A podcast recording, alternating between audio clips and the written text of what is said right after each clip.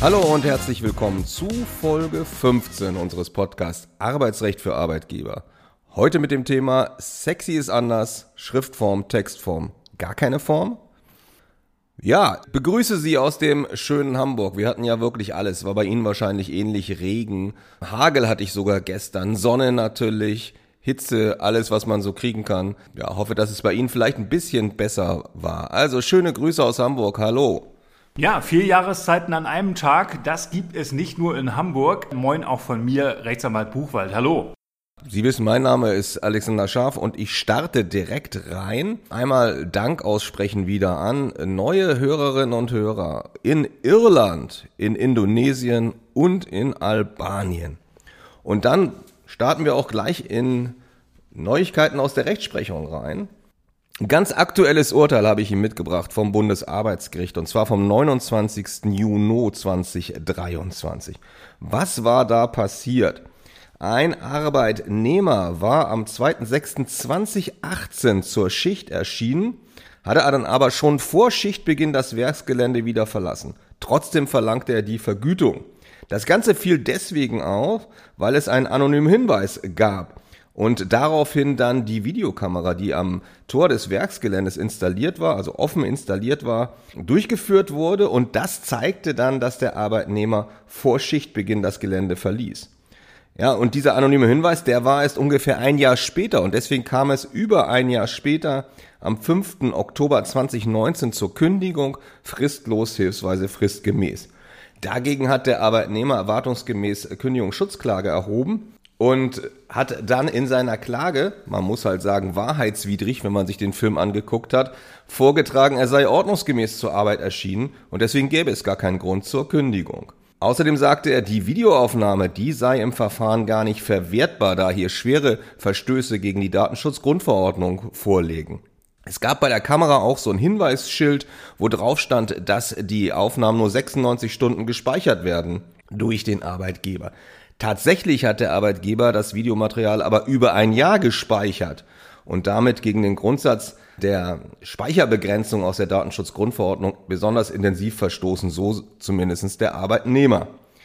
Es gab außerdem noch eine Betriebsvereinbarung zwischen dem Arbeitgeber und dem Betriebsrat, in dem stand, dass die Videoaufzeichnungen nicht zur Auswertung personenbezogener Daten verwendet werden dürfen. Das hat er also alles vorgetragen und damit ging die Sache zum Arbeitsgericht. Da hat der Arbeitnehmer dann gewonnen. Das Arbeitsgericht hat die Kündigung für unwirksam befunden und genauso war es auch beim Landesarbeitsgericht. Die haben sich der Entscheidung des Arbeitsgerichts angeschlossen. Der Arbeitgeber hat die Sache dann zum Bundesarbeitsgericht gebracht und das Bundesarbeitsgericht hat gesagt, es spiele überhaupt keine Rolle, ob die Überwachung in jeder Hinsicht der Datenschutzgrundverordnung entspreche. Das stehe zumindest der Verwertung als Beweis nicht entgegen. Und zwar deswegen, weil es hier um ein vorsätzliches Fehlverhalten des Arbeitnehmers gehe. Und deswegen das Interesse des Arbeitgebers an der Aufklärung stärker zu gewichten sei als die Datenschutzinteressen des Arbeitnehmers. Und da kommt dann auch nochmal wieder die Formulierung auf, die das Bundesarbeitsgericht schon mehrfach benutzt hat, nämlich plakativ Datenschutz sei kein Tatenschutz. Das ist aus Sicht des betroffenen Arbeitgebers natürlich eine positive Entscheidung, weil er sich im Ergebnis dann durchsetzen konnte. Das Ganze ist zwar nochmal zurückverwiesen worden ans Landesarbeitsgericht, weil noch ein, zwei Sachen zu klären sind, aber erstmal gut für den betroffenen Arbeitgeber. Für alle anderen Arbeitgeber würde ich das aber eher als Bärendienst bewerten. Das Urteil gehört aus meiner Sicht zu einer langen Reihe von Entscheidungen des Bundesarbeitsgerichts, wo es zentral um die Datenschutzgrundverordnung geht und deren Entscheidungen eben klar falsch sind. Ich habe vor circa vier Wochen einen Artikel bei LinkedIn geschrieben, den können Sie sich in diesem Zusammenhang gerne auch nochmal durchlesen. Da ging es um die Datenschutzanforderungen beim betrieblichen Eingliederungsmanagement.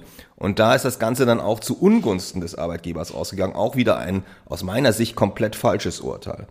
Hier gab es einen schwerwiegenden Verstoß alleine aufgrund der langen Speicherung des Videos. Die Datenschutzbehörden in Deutschland sind einmütig der Auffassung, dass eine Speicherung maximal 72 bis 96 Stunden betragen darf und dann das Video zu löschen ist. Hier also ein eklatanter Verstoß mit einer Speicherung von über einem Jahr. Hinzu kommt auch noch, dass der Arbeitgeber gegen die Betriebsvereinbarung verstoßen hat und es war auch noch fraglich, das kann man in den, in den Entscheidungen noch nicht so genau lesen, weil es bisher nur die Pressemitteilung des Bundesarbeitsgerichtes äh, gibt. Aber es war wohl auch noch streitig, ob die Überwachung durch die Kamera überhaupt in Ordnung war.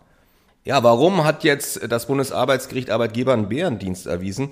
Naja, zum einen deswegen, weil sie es selten mit dem Bundesarbeitsgericht zu tun haben und deswegen man so in Sicherheit gewogen wird. Tatsächlich sind sie aber ja meistens vom Arbeitsgericht und vom Landesarbeitsgericht und die gehen deutlich kritischer mit Datenschutzverstößen um. Außerdem besteht sicherlich auch die Gefahr, dass irgendwann mal ein Gericht sagt, wir bringen die Sache mal vor den Europäischen Gerichtshof und lassen diese Beweisverwertungsverbote mal klären. Weiteres Risiko ist, dass der betroffene Arbeitnehmer oder vielleicht auch der Betriebsrat den ganzen Sachverhalt mal einer Datenschutzbehörde meldet und dann möglicherweise ein hohes Bußgeld für sie dabei rauskommt. Deswegen von unserer Seite der dringende Rat, wenn Sie eine Kameraüberwachung haben, möglicherweise auch mehrere Kameras, lassen Sie das mal durch einen Fachmann für Datenschutzrecht prüfen, weil aus meiner Erfahrung kann ich nur sagen, dass es da häufig verschiedenste Probleme und Fragestellungen gibt, wo man sich genau überlegen muss, Will ich das machen? Was für ein Risiko gehe ich hier ein und will ich das weiter so machen? Ja, das zur aktuellen Rechtsprechung. Und jetzt starten wir rein in unser Spezialthema heute. Sexy ist anders, Schriftform, Textform oder gar keine Form. Worum geht's da überhaupt? Also im Arbeitsrecht sind verschiedenste Formen möglich. Teilweise enthalten arbeitsrechtliche Gesetze Vorschriften, dass manchmal bestimmte Formen einzuhalten sind und ansonsten die Sache, um die es da geht, zum Beispiel die Kündigung, unwirksam ist. Dazu will ich auch gleich Ihnen einen Praxisfall mitgeben und mein Kollege wird dann auch noch nachher einen Praxisfall beisteuern. Bei mir ging es tatsächlich um eine Kündigung und da war es also so, das war noch in der Corona-Pandemie, wo es nicht ganz einfach war, teilweise Unterschriften zu bekommen. Und da ist die Mandantschaft dazu übergegangen, die Unterschrift einzuscannen und dann quasi Farbkopien auszudrucken. Das ist natürlich ganz klar unwirksam. Warum ist das so? Weil in Paragraph 623 BGB geregelt ist, dass Kündigungen schriftlich zu erfolgen haben und alle elektronischen Formen, wie zum Beispiel auch eingescannte Unterschriften, ausgeschlossen sind. Das war natürlich sehr nachvollziehbar, dass der Arbeitgeber das probieren wollte, weil es eben oft nicht einfach war, äh, denjenigen zu erreichen, der die Kündigung unterzeichnen musste. Aber wenn es da mal zum Schwur gekommen wäre vom Arbeitsgericht, was nicht passiert ist im Ergebnis, äh, dann wäre die Kündigung auf jeden Fall unwirksam gewesen. Ja, dann gebe ich äh, die Sache mal weiter an meinen Kollegen Jens Buchwald, der auch noch einen Praxisfall mitgebracht hat. Ja, und ich möchte einen Fall aufgreifen, den ich hier im Podcast auch schon mal angeteasert habe den ich dankenswerterweise auf Arbeitnehmerseite vertreten durfte. Dann ging es um den Fall einer Arbeitnehmerin, die eine Kündigung bekommen hatte von ihrem Arbeitgeber. Dieses Kündigungsschreiben war jedoch nicht unterschrieben. Und mit diesem nicht unterschriebenen Kündigungsschreiben kam die Mandantin bei mir an und teilte auch mit, dass sie dem Arbeitgeber schon gesagt habe, das ist ja gar nicht unterschrieben, das ist doch keine Kündigung. Ja, da hatte die Arbeitnehmerin natürlich auch recht, wie der Kollege eben ja schon ausführte. 623 BGB, eine Kündigung muss schriftlich erfolgen, das heißt eigenhändig unterzeichnet vom Arbeitgeber. Diese Kündigung war also unwirksam. Wir haben uns dann an den Arbeitgeber gewandt, auch im Interesse einer einvernehmlichen Lösung dieses ganzen Konfliktes. Reaktion des Arbeitgebers war es dann, eine weitere Kündigung zu schicken. So weit, so gut. Das überrascht natürlich nicht. Aber diese Kündigung war auch nur mit einer kopierten Unterschrift versehen. Also mit anderen Worten, das ist so ähnlich wie in dem Fall, den mein Kollege eben geschildert hat. Es war keine Originalunterschrift. Auch hier das Schriftformerfordernis nicht eingehalten. Das Ganze ging dann nach einigem Schriftverkehr tatsächlich vor das Arbeitsgericht, weil aus unserer Sicht weiterhin keine wirksame Kündigung vorlag. Vom Arbeitsgericht hat sich der Arbeitgeber dann anwaltlich vertreten lassen. Der gegnerische Anwalt hat dann eine sogenannte Schriftsatzkündigung ausgesprochen. Das kennen Sie vielleicht auch aus Ihrer Praxis. Der Arbeitgeberanwalt kündigt das Arbeitsverhältnis noch einmal nach in einem Schriftsatz. Früher war das gang und gäbe, heute stellt das ein erhebliches Problem dar, weil Anwälte mit dem Arbeitsgericht über das sogenannte besondere elektronische Anwaltspostfach zu kommunizieren haben, BEA. Und Sie sehen, da sind wir wieder bei der elektronischen Form. Das ist halt eine elektronische Form der Übermittlung von Schriftsätzen. Mit anderen Worten, auch diese Kündigung genügte nicht dem Schriftformerfordernis. Das Verfahren ging weiter und es wurden dann weitere Kündigungen ausgesprochen. Zum ersten Mal kam dann auch eine Kündigung, die eigenhändig unterzeichnet war. Die war dann allerdings verbunden mit einem erheblichen Fristenproblem beziehungsweise einem Verstoß gegen Kündigungsfristenregelungen. Lange Rede, kurzer Sinn. Am Ende gab es dann eine Einigung, einen Vergleichsschluss vor dem Arbeitsgericht, der aus unserer Sicht für den Arbeitgeber vollkommen unnötig teuer war. Der Arbeitgeber hätte hier viel früher sorgfältiger auf die Einhaltung der Formvorschriften Acht geben müssen. Das soweit zu einem Praxisfall, wo man sagen kann, kleine Ursache, große Wirkung. Ich übergebe das Mikrofon wieder an meinen Kollegen Alexander Scharf und wir starten ins Thema Form. Welche konkreten Formvorschriften beziehungsweise welchen konkreten Formen gibt es denn eigentlich im Arbeitsrecht? Ja, es gibt hier mehrere Konstellationen. Es gibt natürlich die Möglichkeit, dass Erklärungen mündlich abgegeben werden. Es gibt sogar die Möglichkeit, dass sie konkludent durch schlüssiges Handeln abgegeben werden. Also, um mal aus dem Arbeitsrecht rauszugehen, wenn man in der Kneipe, zumindest war das früher so, drei Finger hochgehoben hat, dann hieß das, man will drei Bier bestellen und hat die dann eben auch rechtswirksam bestellt. Ja, was gibt's also daneben noch? Die Textform. Die ist nun im Gesetz geregelt in 126b BGB. Was ist das oder was sind die Anforderungen? Also man braucht da eine lesbare Erklärung, also nicht mündlich oder so. Es muss klar sein, wer will das erklären. Also die Person des Erklärenden muss genannt sein. Es muss auf einem dauerhaften Datenträger abgegeben werden. Und das muss dann eben auch aufbewahrbar sein und gespeichert werden können und dann eben auch für einen angemessenen Zeitraum zugänglich sein. Zusätzlich darf es nicht möglich sein, die Erklärung nachträglich zu verändern. Was sind das für Konstellationen? Vor allen Dingen Fotokopie, Fax, E-Mail. Das sind so die Klassiker. Dann gibt es die elektronische Form, die ist in 126a BGB geregelt. Und da muss man jetzt mal genauer reingucken, weil es eben da verschiedene denkbare elektronische Formen gibt. Und da fange ich erstmal damit an, was nicht gemeint ist. Nicht gemeint ist hier die einfache elektronische Signatur, zum Beispiel durch eine elektronische Unterschrift oder durch eine E-Mail.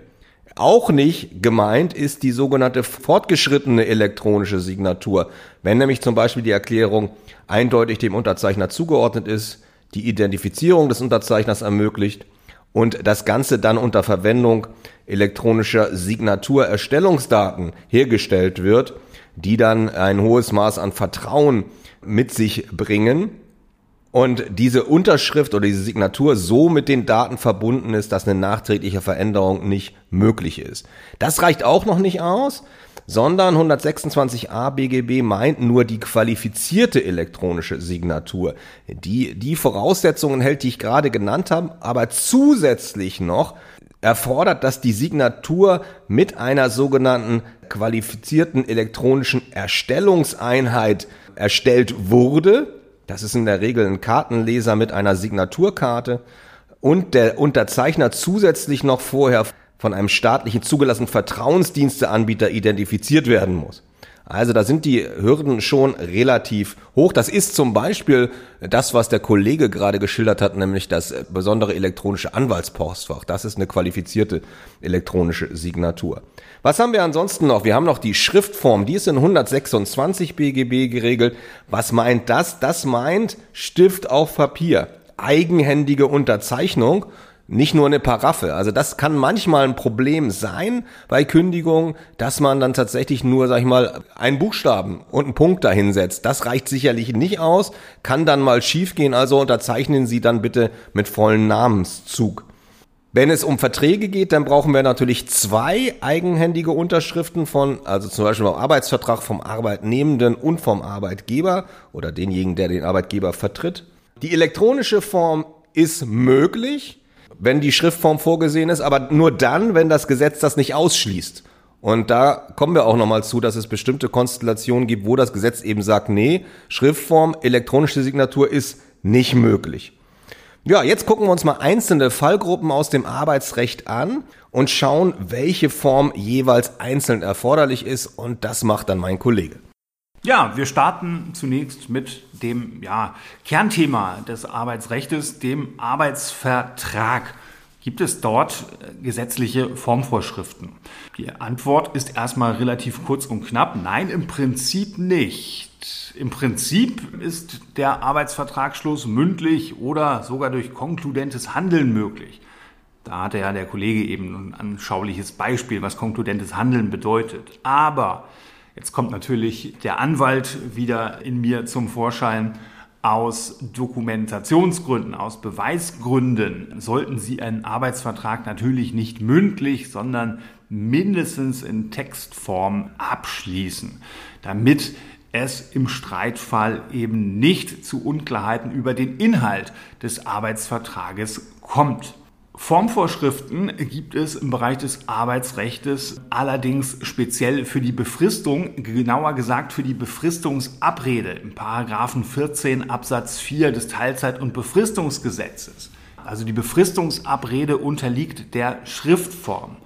Boah, was interessiert mich das, werden Sie jetzt vielleicht fragen. Ich schließe doch nur unbefristete Arbeitsverträge mit meinen Arbeitnehmenden. Ja, da steckt der Teufel im Detail, weil jedenfalls, wenn Sie einen guten unbefristeten Arbeitsvertrag bzw. ein gutes Vertragsmuster nutzen, dann wird dieser Vertrag bzw. dieses Vertragsmuster auch eine Klausel zur automatischen Beendigung des Arbeitsverhältnisses bei Erreichen der Regelaltersrentengrenze aufweisen.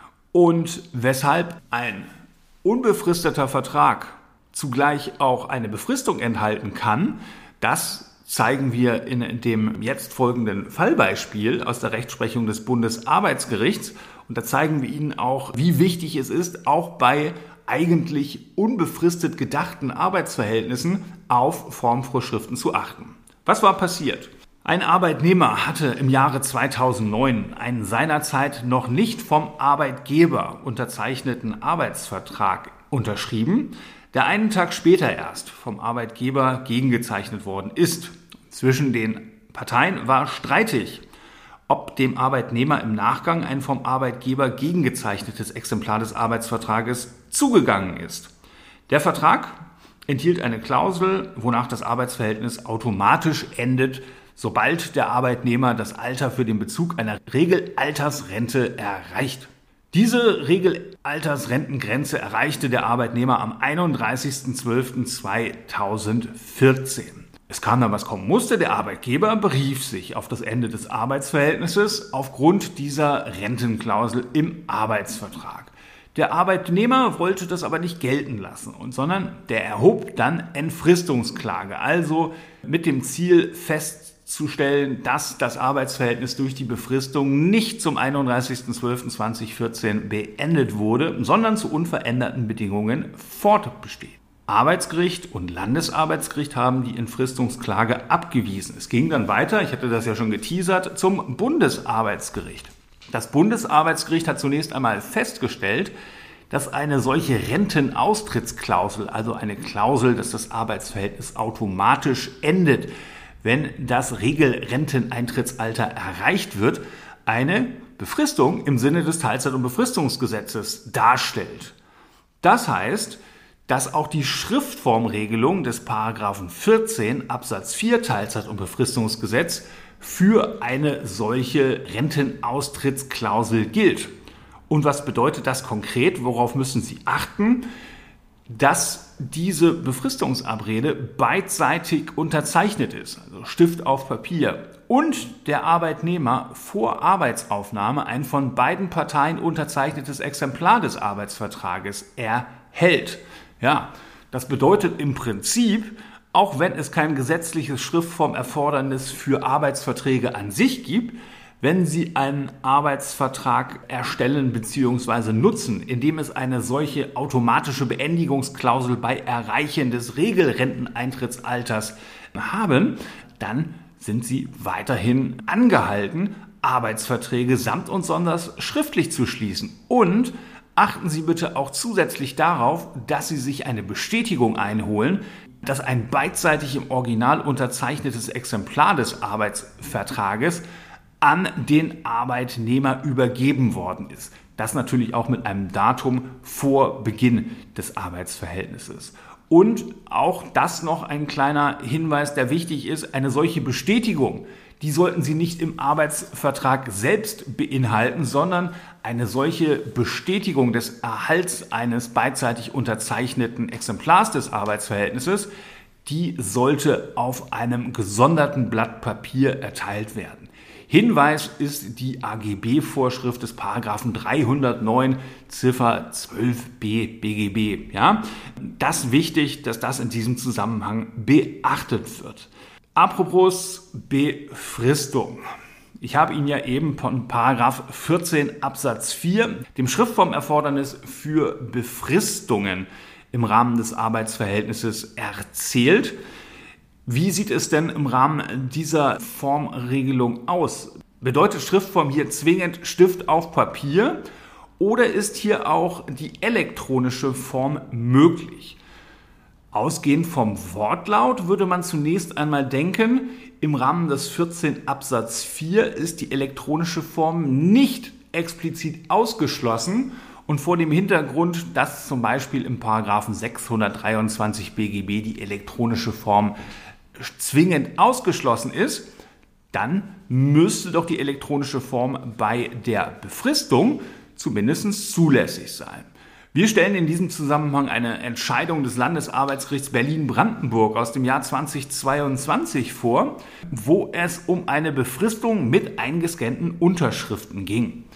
Die Key Takeaways aus diesem Urteil des LAG Berlin-Brandenburg ähm, sind folgende. Also in den Leitsätzen lautete die Entscheidung, ob eine qualifizierte elektronische Signatur, die bei Befristungsabreden nach 14 Absatz 4 Teilzeit- und Befristungsgesetz erforderliche Schriftform wahrt, kann hier dahinstehen. Also mit anderen Worten, man hat es am Ende des Tages offen gelassen. Es gibt jedenfalls nach unserer Kenntnis bis dato keine höchstrichterliche Entscheidung, dass die elektronische Form bei Befristungen zulässig ist. Aber gesetzessystematisch müsste es so sein. Auch das Landesarbeitsgericht Berlin-Brandenburg findet in seiner Entscheidung definitiv diverse Argumente für die Zulässigkeit der elektronischen Form. Es konnte am Ende des Tages jedoch offen gelassen werden. Denn jedenfalls genügt die qualifizierte elektronische Signatur vorliegend nicht den gesetzlichen Anforderungen. Ja, was war passiert, beziehungsweise warum wurde das so entschieden? Also seitens des LAG Berlin-Brandenburg wurde noch einmal klargestellt, dass die Schriftform eine eigenhändige Unterschrift oder eine qualifizierte elektronische Signatur erfordere im Bereich der Befristung des Arbeitsverhältnisses. Jedoch der bloße Scan einer Unterschrift diesen Anforderungen nicht genügt. Bei einer mechanischen Vervielfältigung der Unterschrift, auch durch datenmäßige Vervielfältigung durch Computereinblendung in Form eines Scans, liegt eben keine Eigenhändigkeit vor. Auch den Anforderungen an eine qualifizierte elektronische Signatur genügt ein bloßer Scan nicht. Das also in diesem Zusammenhang wichtig, das hatte der Kollege eben auch schon aufgeführt, eine qualifizierte elektronische Signatur ist eben mehr als eine einfach eingescannte Unterschrift. Sie merken, das klingt doch alles noch recht kompliziert für die Frage, ob Befristungen auch elektronisch oder in elektronischer Form abgeschlossen werden können. Unser Tipp für die Zwischenzeit ist, wenn Sie Befristungen in Ihrem Arbeitsverhältnis haben bzw. Befristungsabreden, nutzen Sie bis auf weiteres zunächst die klassische Schriftform, weil die Voraussetzungen der Einhaltung der elektronischen Form aktuell an den Bedürfnissen der Praxis vorbeigehen und deutlich zu kompliziert sind. Ja, was haben wir ansonsten noch für Konstellationen, wo wir uns Formvorschriften angucken müssen? Wir gucken uns mal das nachvertragliche Wettbewerbsverbot an, geregelt in den Paragraphen 74 fortfolgende Handelsgesetzbuch. Während des Arbeitsverhältnisses ist ja ohnehin jede Konkurrenztätigkeit durch den Arbeitnehmer zu Lasten des Arbeitgebers verboten. Danach, also nach Ende des Arbeitsverhältnisses, ist es aber grundsätzlich erlaubt. Es gibt aber natürlich viele umkämpfte Branchen, wo es so einen Bedarf gibt für ein Konkurrenzverbot auch nach Ende des Arbeitsverhältnisses. Und dem trägt das Handelsgesetzbuch hier Rechnung. Das ist also möglich. Und zwar bis zu zwei Jahren kann man also Konkurrenztätigkeiten untersagen. Da das aber den Arbeitnehmenden möglicherweise stark einschränkt in der Suche nach einer neuen Tätigkeit, ist das nur dann wirksam, wenn eine sogenannte Karenzentschädigung gezahlt wird. Und da muss eben der Arbeitgeber mindestens die Hälfte der zuletzt bezogenen Vergütung an den Arbeitnehmenden zahlen für die gesamte Dauer des Verbotes. Formelle Voraussetzung für so ein nachvertragliches Wettbewerbsverbot ist, dass die Vereinbarung schriftlich geschlossen wird und dass dem Arbeitnehmer einem vom Arbeitgeber unterzeichnete Urkunde ausgehändigt wird, also zum Beispiel der Arbeitsvertrag, wo diese Klausel enthalten ist. Also letztlich wie bei der Befristung lassen Sie sich den Zugang bestätigen. Ist hier eine elektronische Signatur vorstellbar? Ja, wenn, dann wohl nur eine qualifizierte elektronische Signatur, aber es gibt dazu bislang keine Entscheidung. Und deswegen natürlich der dringende Rat, Stift auf Papier und abwarten, ob sich das möglicherweise irgendwann ändert. Weitere Themen Abmahnung und Betriebsratsanhörung. Bei Abmahnung gibt es ebenfalls keine Formvorschriften. Das heißt, jegliche elektronische Form ist rechtlich möglich. Sinnvoll ist es hier eine Form zu wählen, die es ermöglicht, in einem späteren Kündigungsschutzverfahren zweifelsfrei zu beweisen, mit welchem konkreten Inhalt der Abmahnung diese Abmahnung ausgesprochen wurde. Weil es häufig eben so ist, dass der Arbeitnehmende immer sagt, erstens habe ich nicht gekriegt und zweitens habe ich nicht gemacht. Und da ist eben wichtig, dass sie beides beweisen können, dass er es gekriegt hat und später auch beweisen können, was er denn konkret falsch gemacht hat. Mündliche Abmahnung ist deswegen wenig sinnvoll. Betriebsratsanhörungen vor Kündigung, auch da gibt es keine Formvorschriften, auch hier ist jede elektronische Variante möglich. Aber auch hier ist es für das spätere Kündigungsschutzverfahren wichtig, dass Sie beweisen können, wann Sie den Betriebsrat zu was konkret angehört haben. Also auch hier macht es Sinn, eine gute Form zu wählen.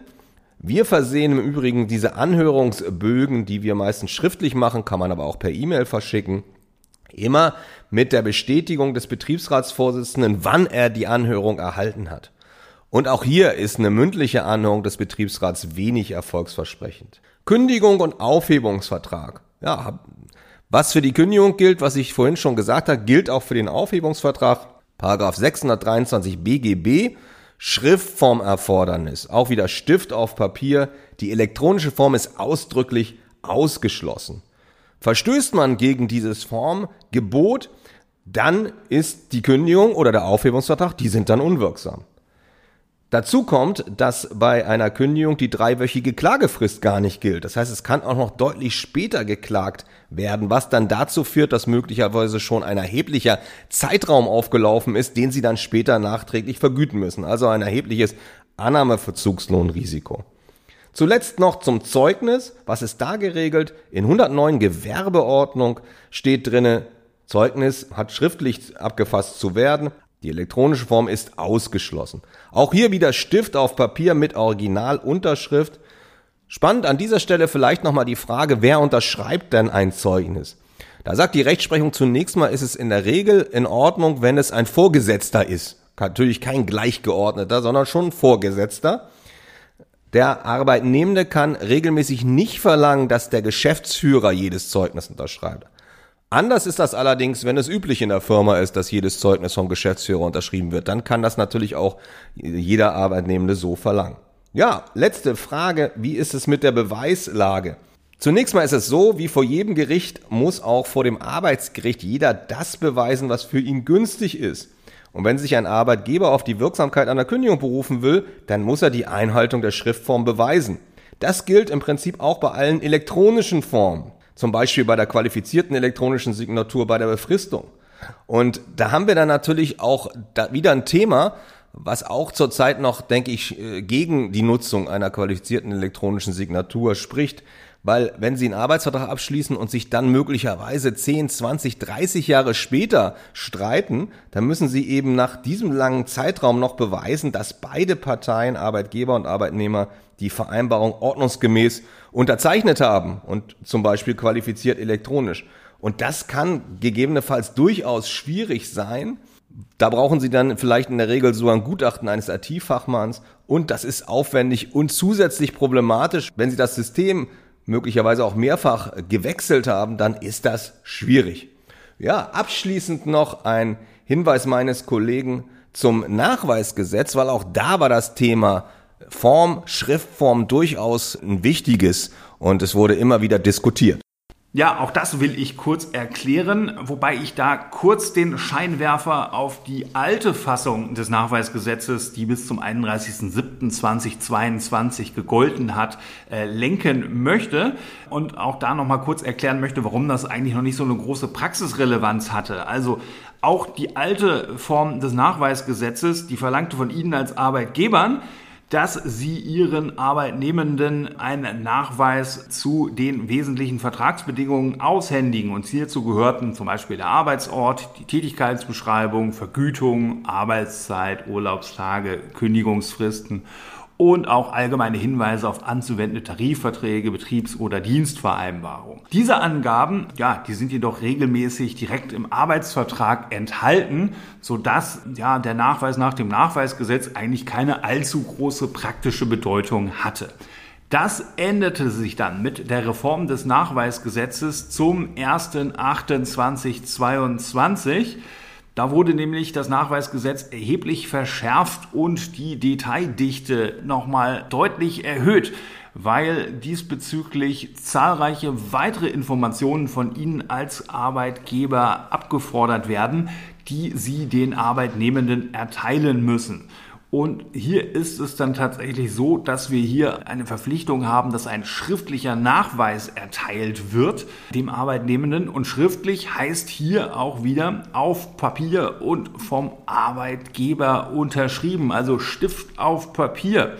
Und in diesem Zusammenhang sei auch ausdrücklich hervorgehoben, dass in der Regelung des Nachweisgesetzes die elektronische Form explizit ausgeschlossen ist. Ja?